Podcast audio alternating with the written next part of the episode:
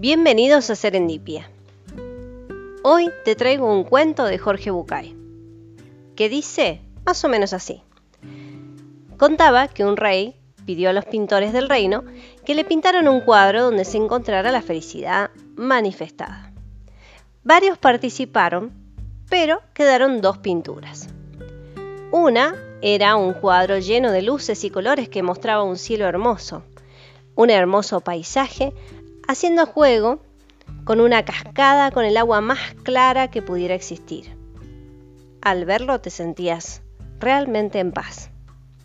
En cambio, el segundo cuadro mostraba una feroz tormenta, con un cielo oscuro y una cascada donde el agua rebotaba con fuerza y se volvía oscura por el barro que descendía por ella.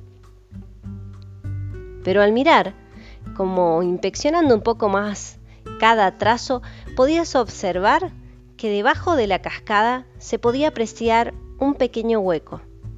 Y dentro de él, dentro de él, un nido. Un pájaro más grande y uno más pequeño reposaban, quizás observando la tormenta, como muy cómodos. El rey llamó al pintor de esta obra y le dijo, puedo ver que has pintado la verdadera felicidad. Nadie entendía por qué, pero el rey dijo, aunque en las afueras hay una tormenta, puedes ver ese pájaro en su hogar, respirando en paz. La verdadera felicidad está allí, adentro.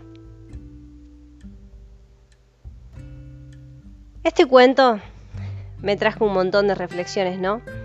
Pero entre ellas me hizo pensar que todos tenemos la oportunidad de ser felices. Solo tenemos que decidirlo.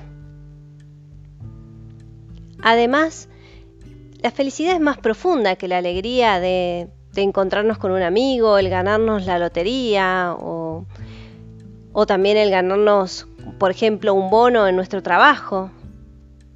La felicidad es como un estado, el estado de, estar bien contigo mismo o conmigo mismo y con lo que me rodea. Y sentirme de alguna manera, si se puede explicar, liviano y en paz.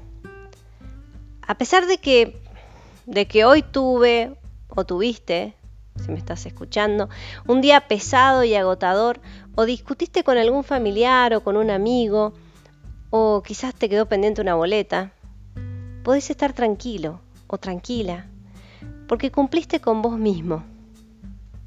Te cuidaste, conservaste tus valores, reconociste tus fortalezas y trabajaste en tus debilidades.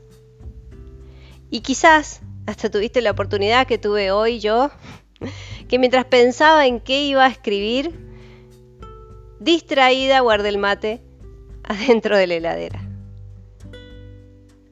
Vos sabés lo que me costó encontrarlo, ¿no?